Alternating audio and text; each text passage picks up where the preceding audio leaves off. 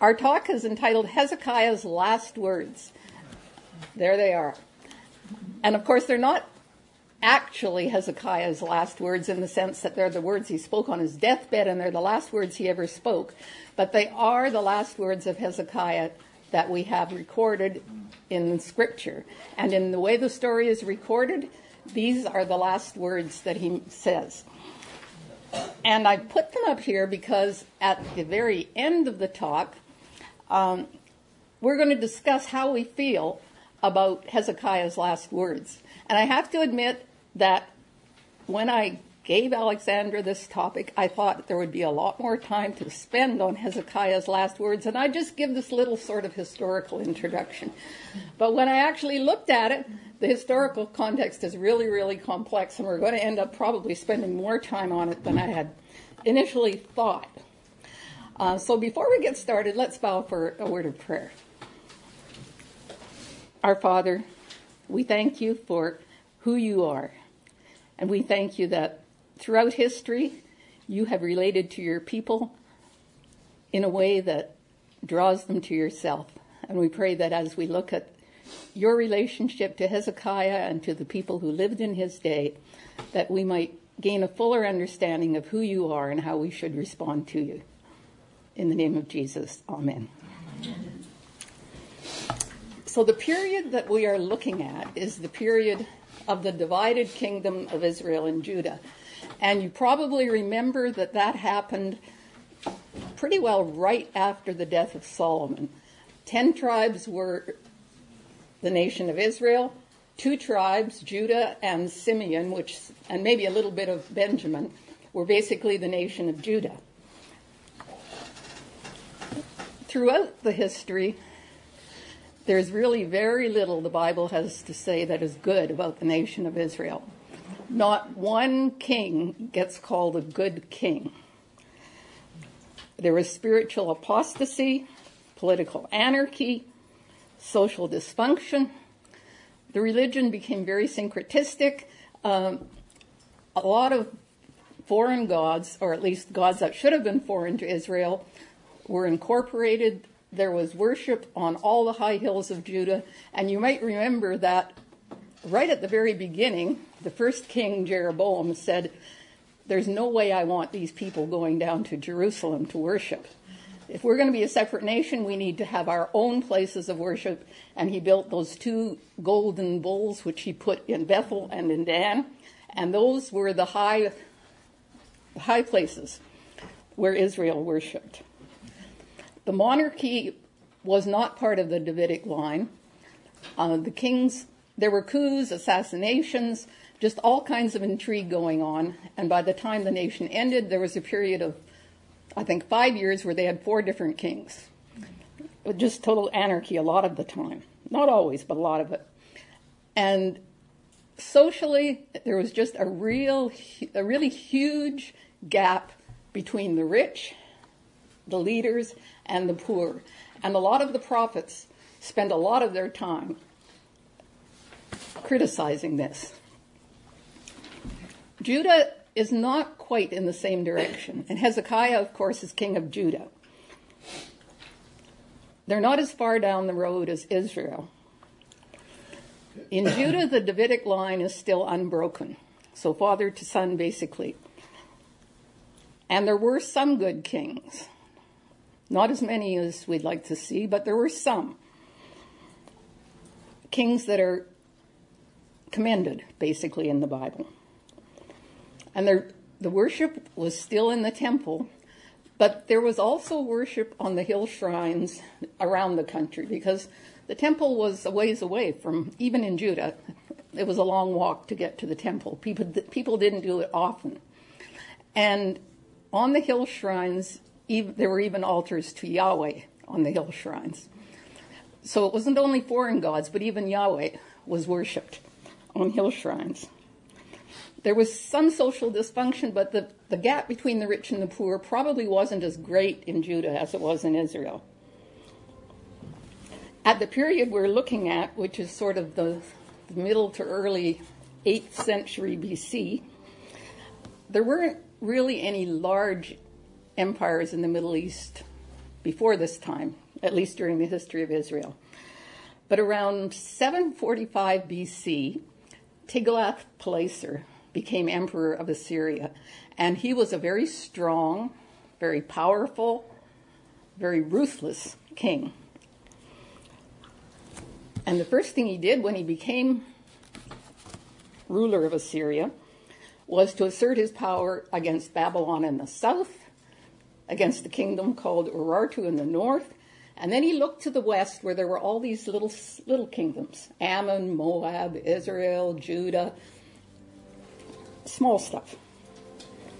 But they were in an important location because they were on the trade route between Egypt and the rest of the Middle East. They were on the Mediterranean, where we know from our social studies grade seven or whatever that Phoenicia had a big trading Tyre and Sidon were centers of trade and commerce on the Mediterranean. And so by by the time he had been ruler for maybe seven or eight years, he was exacting tribute from all those little kingdoms, including northern Palestine and the nation of Israel. And then a few years later, some of these little city states, I mean, nobody likes to pay tribute, right? Some of these little city, city states and small countries in the west of the empire got together and said, let's see if we can get rid of the king of Assyria. And the king of Syria and the king of Israel were leading this coalition. And they asked Judah, Do you want to come in with us?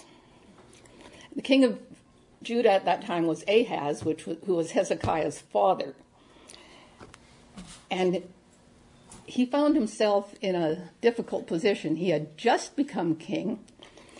Um, he didn't want to go in with Israel and Syria, but because he was not going to, be part of them, they were operating on the premise that, you know, the enemy or the, the friend of my enemy is my enemy.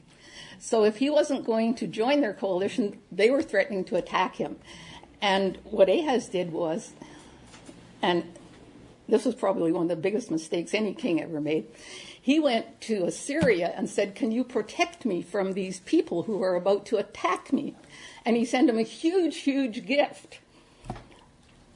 And of course, Assyria said, I'd be delighted to because it is. I, because this was what they were going to do anyway, and they were actually getting paid to do what they wanted to do in the first place. So they went in and they attacked Israel and Syria. They deported a lot of the leaders. Uh, they murdered the king of Israel and put a puppet in place who immediately surrendered. And Samaria took a long time to fall. Um, they were besieged for three years, but by the time three years were over, um, Samaria had fallen and Israel basically was no more. Judah at this time, Samaria actually fell in 721, so this all takes place over you know quite a few years. Judah was not invaded at this time, but they did have to pay tribute to Assyria because and this was something that Ahaz basically asked for, right? I mean, he thought that Assyria would somehow offer them protection. And one of the things that the Bible does say is that in his negotiations with the king of Assyria, he went to Damascus, and while he was there, he saw an Assyrian altar. And he came back home, and we're not clear about the uh, why he did this, whether it was his own decision or whether somebody pressured him. But he came back home and said, I saw this Assyrian altar there in Damascus. I want one like that in the temple. And he got someone to actually build an altar for his own use in the temple. So this is the situation that Hezekiah is inheriting when he becomes king. And this is kind of the setting for the story. So, what we're going to do now is we have several readers, and we're going to read the three chapters of Second Kings, which actually tell us the story of Hezekiah. So I'd ask, I'm going to move these things out of the way, and I'm going to ask our readers to come forward and we'll hear what the Bible has to say about Hezekiah. In the third year of Hoshea, son of Elah, king of Israel, Hezekiah, the son of Ahaz, king of Judah, began to reign.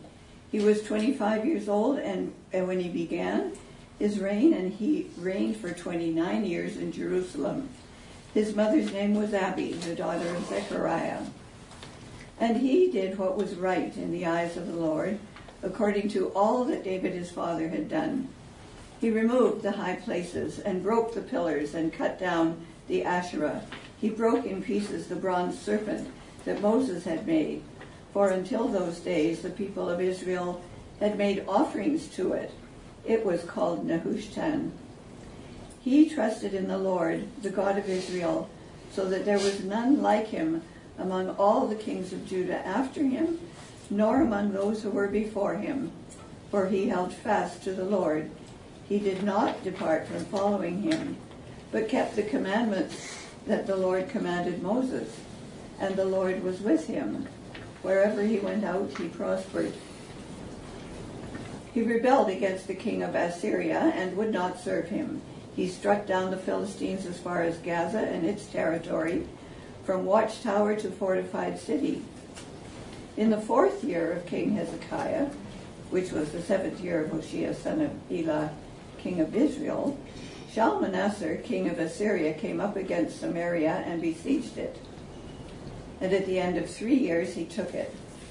In the sixth year of, of Hezekiah, which was the ninth year of Hoshea, king of Israel, Samaria was taken.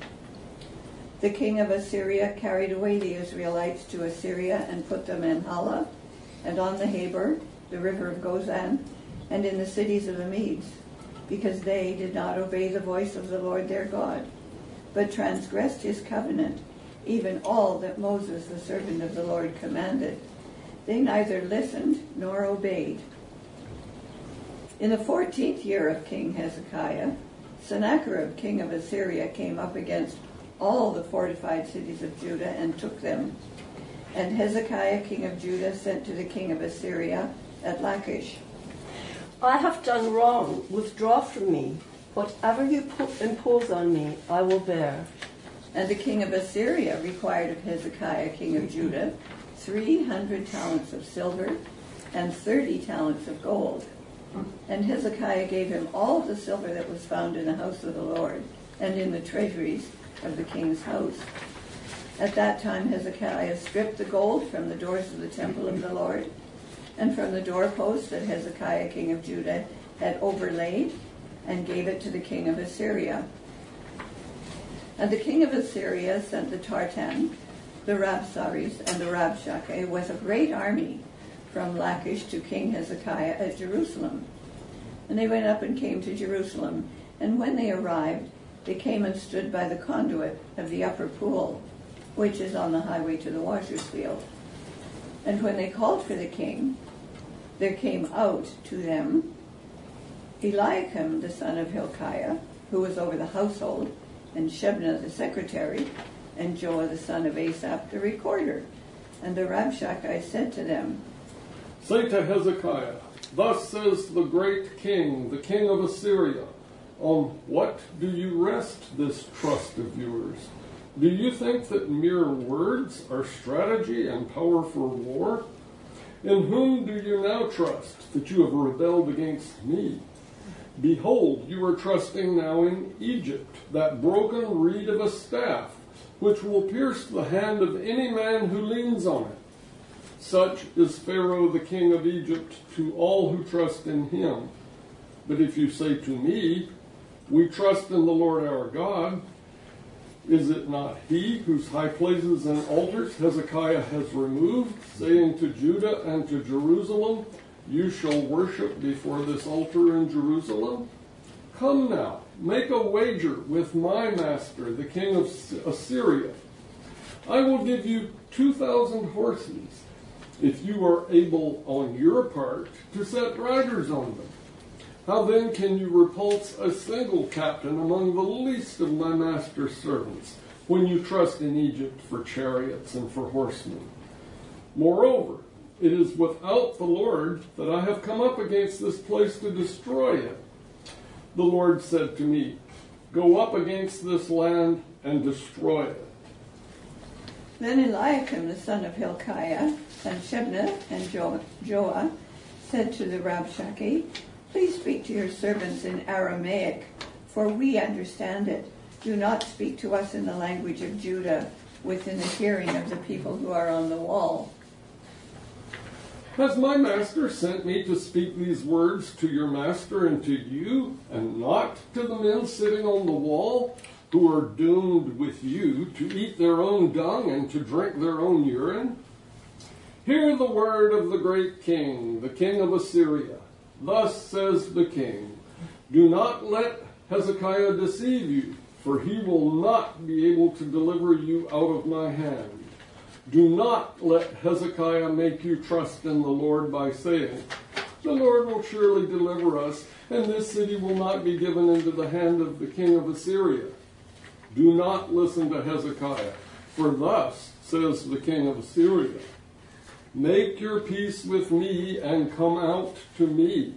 Then each one of you will eat of his own vine, and each of his own fig tree and each one of you will drink the water of his own cistern until I come and take you away to a land like your own land, a land of grain and wine, a land of bread and vineyards, a land of olive trees and honey, that you may live and not die. And do not listen to Hezekiah when he misleads you by saying, The Lord will deliver us. Has any of the gods of the nations ever delivered his land out of the hand of the king of Assyria? Where are the gods of Hamath and Arpad? Where are the gods of Sepharvaim, Hena, and Ivvah? Have they delivered Samaria out of my hand? Who among all the gods of the lands have delivered their lands out of my hand, that the Lord should deliver Jerusalem out of my hand? But the people were silent and answered him not a word, for the king's command was, Do not answer him. Then Eliakim, son of Hilkiah, who was over the household, and Shebna the secretary, and Joah the son of Asaph the recorder, came to Hezekiah with their clothes torn, and told him the words of Rabshakeh. As soon as King Hezekiah heard it, he tore his clothes and covered himself with sackcloth and went into the house of the Lord. And he sent Eliakim, who was over the household, and Shebna the secretary, and the senior priests, covered with sackcloth, to the prophet Isaiah, son of Amos. They said to him, Thus says Hezekiah, This is a day of distress, of rebuke, and of disgrace. Children have come to the point of birth, and there is no strength to bring them forth. It may be that the Lord your God heard all the words of the Rabshakeh, whom his master, the king of Assyria, has sent to mock the living God, and will rebuke the words that the Lord your God has heard. Therefore, lift up your prayer for the remnant that is left. Say to your master, Thus says the Lord, do not be afraid because of the words that you have heard, with which your servants of the king of Assyria have reviled me. Behold, I will put a spirit in him so that he shall uh, hear a rumor and return to his own land, and I will make him fall by the sword of his own hand. The Rabshakeh returned and found the king of Assyria fighting against Libnah, for he heard that the king had left Lachish. Now the king heard concerning Tirhakah, king of Cush. Behold, he has set out to fight against you. So he sent messengers again to Hezekiah. Do not let your God, in whom you trust, deceive you by promising that Jerusalem will not be given into the hand of the king of Assyria. Behold, you have heard what the kings of Assyria have done to all lands, devoting them to destruction. And shall you be delivered? Have the gods of the nations delivered them? The nations that my fathers destroyed?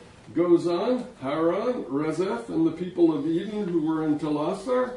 Where is the king of Hamath, the king of Arpad, the king of the city of Sepharvaim, the king of Hena, or the king of Ivvah? Hezekiah received the letter from the hand of the messengers and read it. And Hezekiah went up to the house of the Lord and spread it before the Lord. O Lord, the God of Israel, enthroned above the cherubim, you are the God, you alone of all the kingdoms of the earth. You have made heaven and earth. Incline your ear, O Lord, and hear.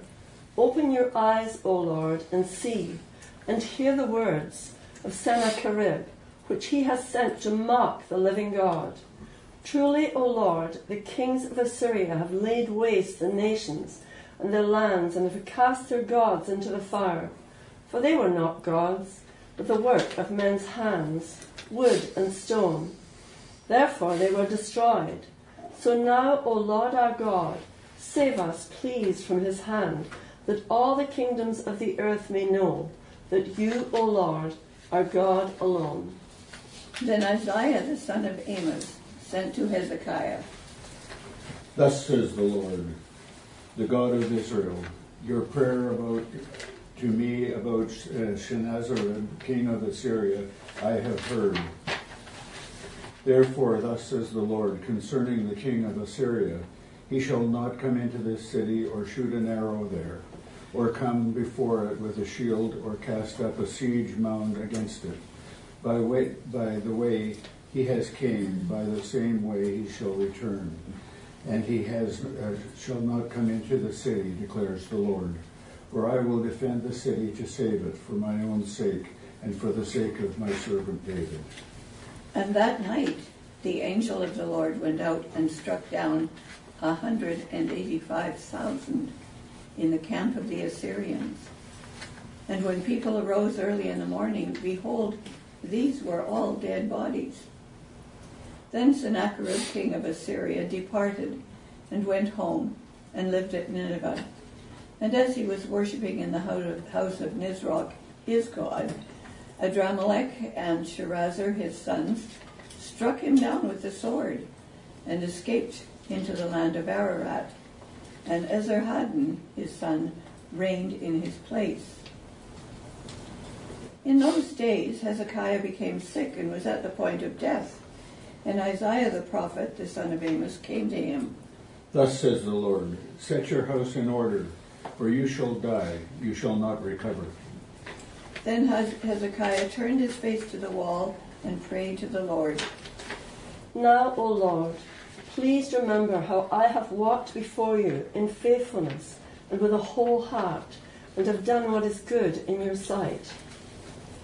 And Hezekiah wept bitterly, and before Isaiah had gone out of the middle court, the word of the Lord came to him Turn back and say to Hezekiah, the leader of my people, Thus says the Lord, the God of David your father I have heard your prayer, I have seen your tears. Behold, I will heal you. On the third day you shall go up to the house of the Lord, and I will add fifteen years to your life. I will deliver you and the city out of the hand of the king of Assyria, and I will defend the city for my own sake and for my servant David's sake.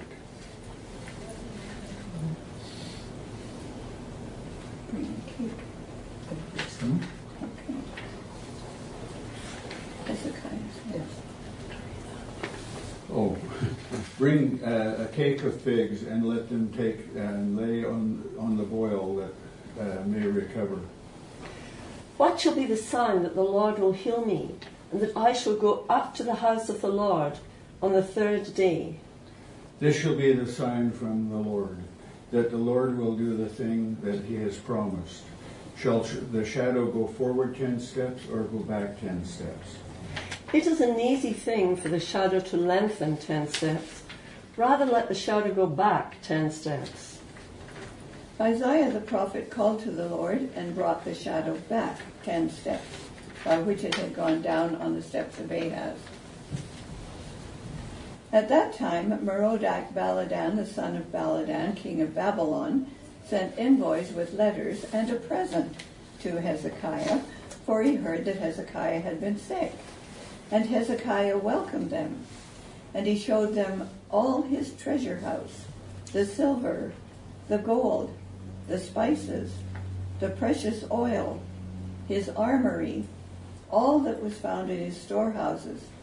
There was nothing in his house or in all his realm that Hezekiah did not show them.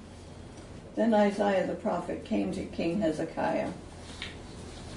What did these men say, and from where did they come to you? They have come from a far country, from Babylon. What have they seen in your house? They have seen all that is in my house. There is nothing in my storehouses that I did not show them. Hear the word of the Lord. Behold, the days are coming when all that is in your house and that which of your fathers have stored up in, until this day shall be carried to Babylon.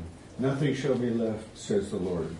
And some of your own sons who will come uh, from you, whom you will father, shall be taken away, and they shall be eunuchs in the palace of the king of Babylon.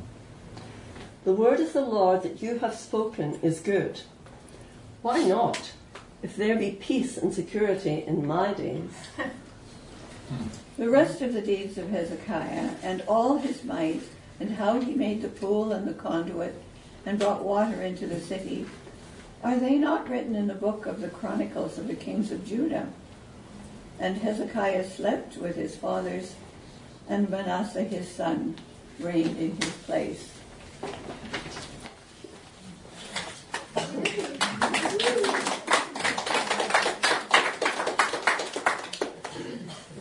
So thank you to our readers. And there's a few things I'd like to say about this story.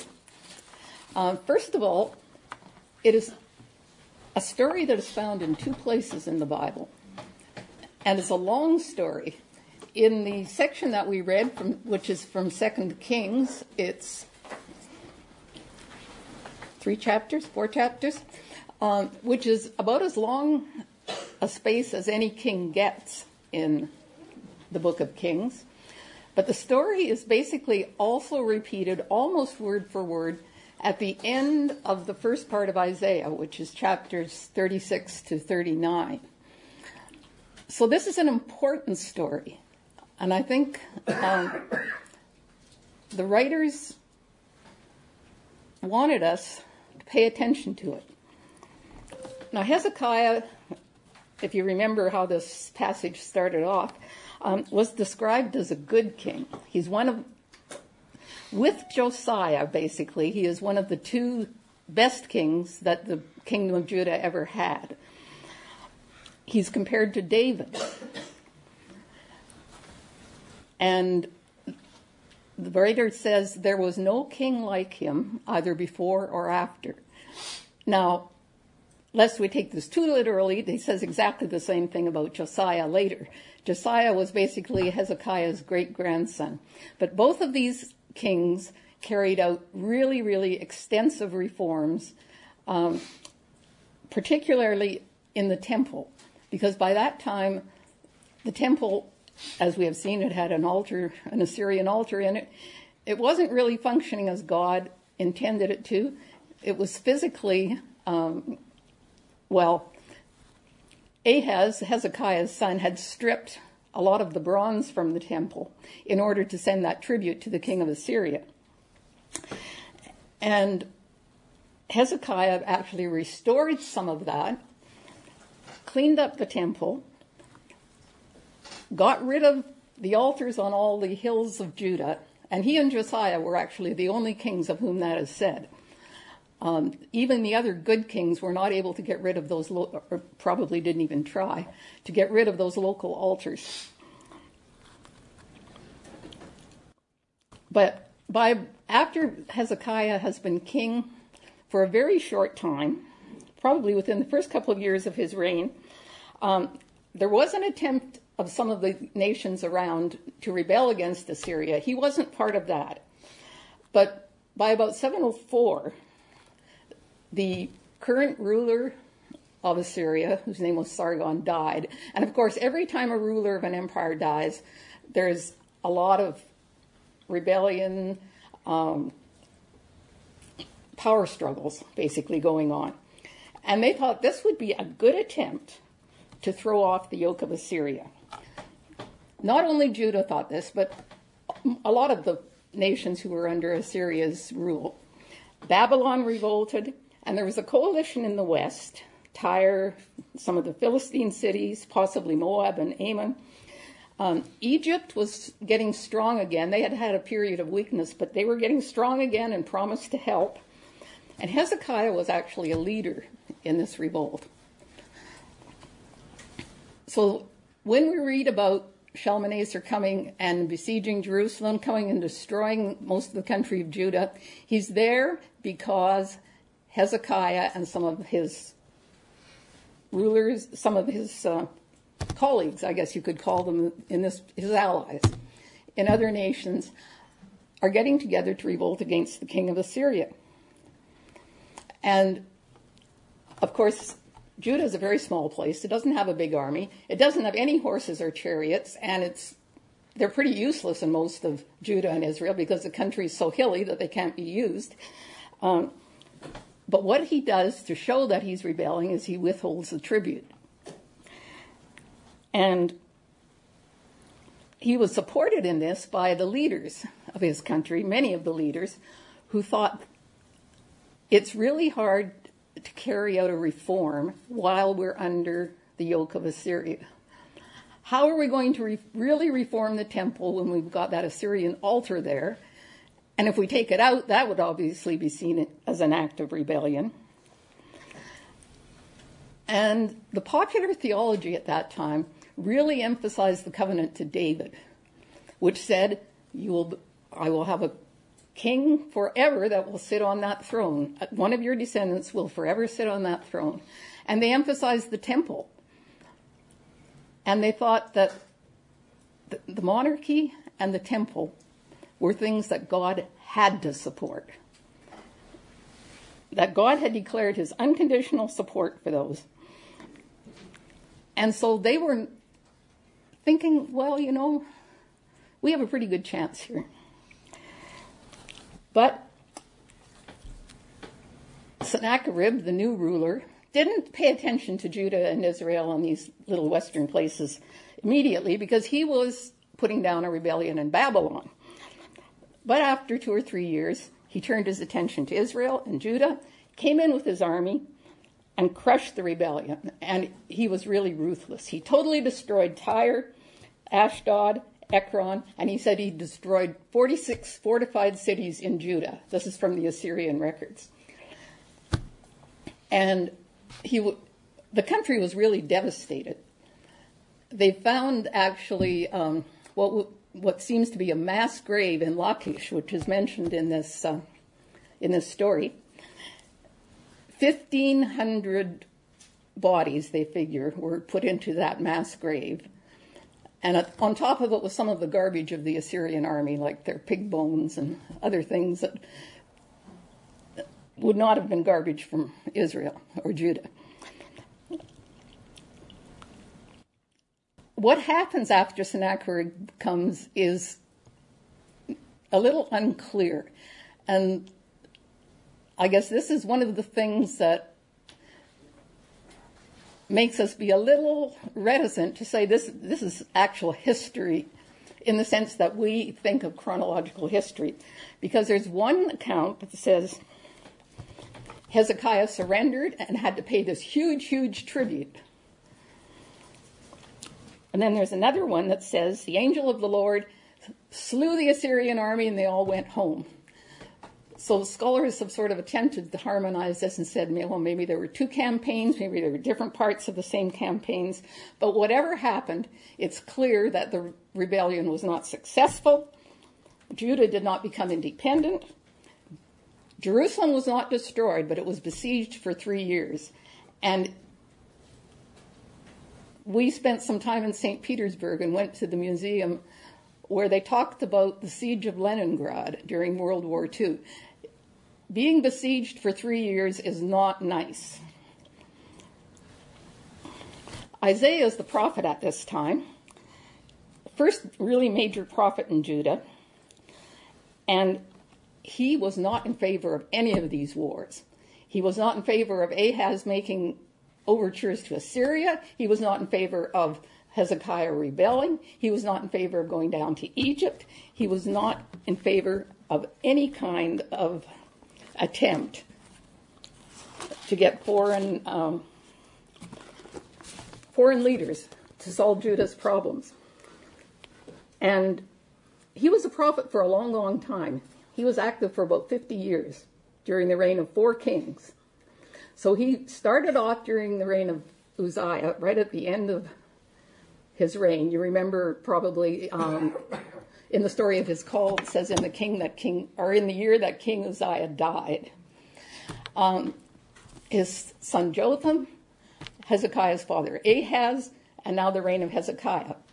So he has seen a lot. And the kind of thing he says is, Ah, sinful nation, a people laden with iniquity, offspring of evildoers, sons who deal corruptly. They have forsaken the Lord. They have despised the Holy One of Israel. They are utterly estranged. Why will you still be smitten that you continue to rebel? The whole head is sick and the whole heart faint. From the sole of the foot to the head, there is no soundness in it, but bruises and sores and bleeding wounds. Your country lies desolate, your cities are burned with fire. In your very presence, aliens devour your land. It is desolate, overthrown by aliens. And the daughter of Zion is left, that's Jerusalem, like a booth in a vineyard, like a lodge in a cucumber field, like a besieged cities. Hear the word of the Lord, you rulers of Sodom. And in this case, he's actually speaking to Jerusalem. What to me is the multitude of your sacrifices, says the Lord? I have had enough of burnt offerings of rams and the fat of fed beasts.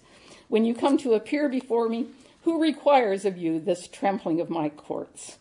I cannot endure iniquity and solemn assembly. Your new moons, your appointed feasts, my soul hates. They have become a burden to me. I am weary of bearing them. When you spread forth your hands, I hide my eyes from you. Even though you make many prayers, I will not listen. Wash yourselves, make yourselves clean.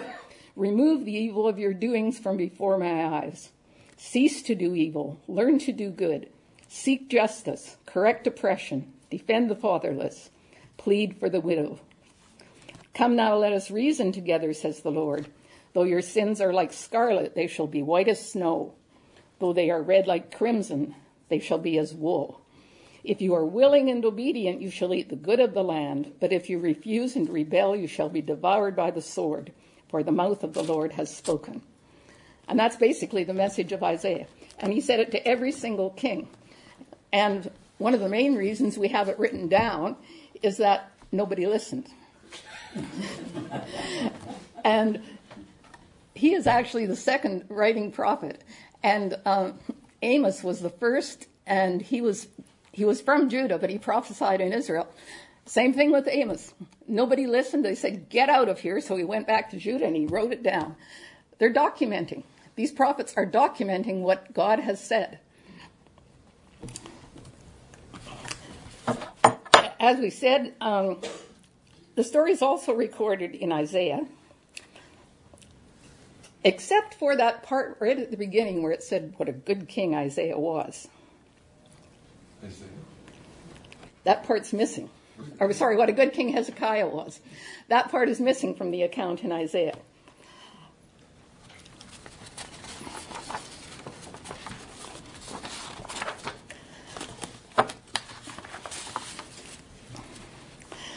So now we finally get to the the part where I thought I was going to spend most of my time, um, which is the story of Hezekiah and the Babylonian embassy.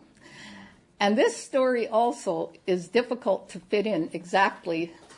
Um, it said, in that time, which is a pretty vague um, dating, right? It could have been any time during the reign of Hezekiah. Some scholars feel that this story probably fits in best before Sennacherib actually invades because there's all this plotting going on and Babylon is part of that.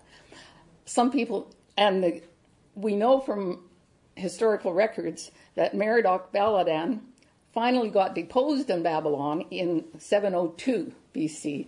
Sennacherib invades later than that. So, but some people say, well, maybe he's maybe he's still plotting from his exile to make a comeback, and that's a possibility too. But in any case, he's visiting Isaiah, and what he's really doing is kind of evaluating Hezekiah's suitability as an ally. Because Babylon at this time is not a great power yet, but they want to throw off the yoke of Assyria, and they're probably the strongest of all the nations that Israel is ruling. So he's heard about Isaiah being sick. And I'd suggest that he's, he's Isaiah. or sorry, Hezekiah being sick, and he is uh, he's sending his embassy to see. First of all, I guess, is Hezekiah in good enough physical shape to actually be of any use to me? Secondly, does he have the resources? And what Hezekiah does is say, Of course I have the resources. Here they are. Just look at them all. And he takes them through his whole treasury, shows him everything. Um, and at this time, it seems like he still has a lot in his treasury. So it may be before he actually had to pay that huge tribute to Sennacherib, where he had to totally strip even some of the repairs that he himself had made to the temple. He had to strip off and pay his tribute. And Hezekiah says, well, Isaiah, Isaiah appears uncharacteristically. He appears after the fact. He doesn't appear while the embassy is actually negotiating with Hezekiah. He comes up later and he says, What happened here? And the book of Chronicles has an interesting comment on this. It says, And so, in the matter of the envoys of the princes of Babylon, who had been sent him to inquire about the sign that had been done in the land, God left him to himself in order to try him and to know all that was in his heart. Isaiah condemns what Hezekiah has done. And he tells him, and this is probably the first mention of a threat of Babylon to Judah. He tells him, Babylon, whom you tried to work with as an ally, is going to come, devastate your country, deport your population. Your family is going to come to an end. And this is not the first threat to Hezekiah's family because there is some evidence that even under the Assyrians, some of his daughters were deported as concubines to Assyria. But he says, it won't happen in your time. And this is also similar to Josiah because a, almost 100 years later, a similar statement was made to Josiah. There's no record of Josiah's reaction, but we do have Hezekiah's reaction, and this is it. The word of the Lord which you have spoken is good. Why not?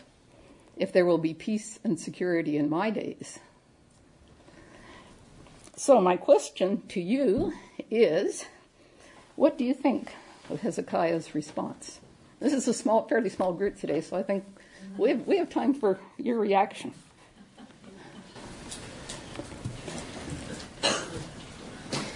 It's all about me.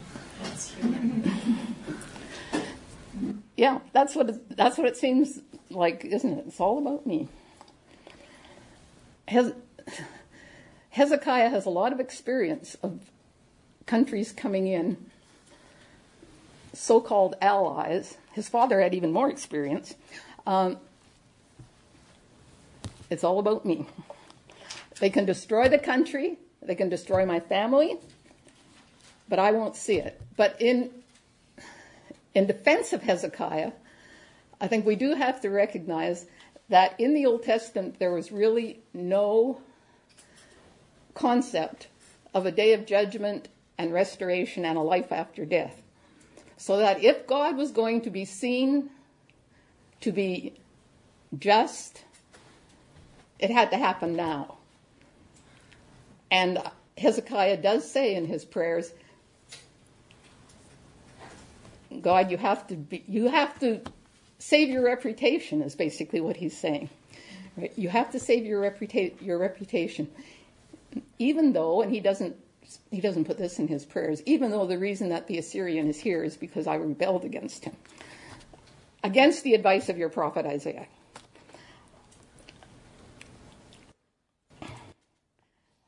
Any any other more any other comments on? Yeah, Sam. Well, just how you phrase that, um, that Hezekiah saying, look, we don't want to show you, God, in a bad light amongst your enemies. That reminds me of Moses. Um,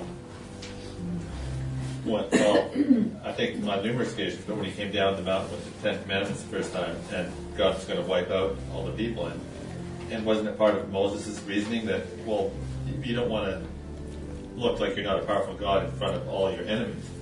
So this seems to me like a similar reasoning. I'm just making the comment. Uh, Sorry, not what's on the paper, but Yeah. what you said. About Yeah, and I think maybe I think-. It that was common reasoning, and I think even something that God accepted because it we do have the record that he came down and at least at one point, and we're not sure exactly where because it, there's nothing in extra biblical sources that supports it, but we do know that from Kings that he did actually destroy that Assyrian army and they, at one point, and they went home. And in that instance, God is defending himself and maybe also showing Hezekiah look, you don't have to be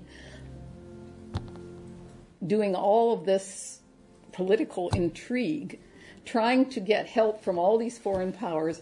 I can defend you. And this was Isaiah's point. You don't have to do this. It won't, A, it won't work, and B, it's not the way I do things. Yeah, I guess one more thing we could say is that um, Hezekiah's reforms, at least as they are described in this story, seem mainly to be um, reforms in the worship. So that he got, and that's certainly I think probably where you had to start. He got rid of the hill shrines. Everybody came to Jerusalem to worship. Um, the Book of Chronicles even says that he reinstituted the Passover, which has not been kept in Israel for, or in Judah for a long, long time. And same thing with Josiah. Um, the other thing we can say about Hezekiah, and I'm just going to say this, I'm not going to try to interpret, is that the reform really didn't last very long. It did not outlive Hezekiah. Um, his son Manasseh, who had probably one of the longest reigns in Israel, more than 40 years, was also one of the worst kings Israel ever had. And if you look at other kings, even kings whose reforms were not as widespread as Hezekiah's, usually it lasted sort of at least maybe during the following generation, so that, you know, the son walked in the way of his father and in the way of the Lord. Manasseh was one of the worst kings Israel or Judah ever had. He even went so far as to sacrifice his son. And in fact, the book of Chronicles blames him for the fact that Babylon invaded. I had an interesting conversation uh, with somebody involved. This goes back to, to our planning, but um, in the planning process, and somebody said to me, um, You know, I've been surprised to see how many Christians there are. This was someone who was a Christian himself.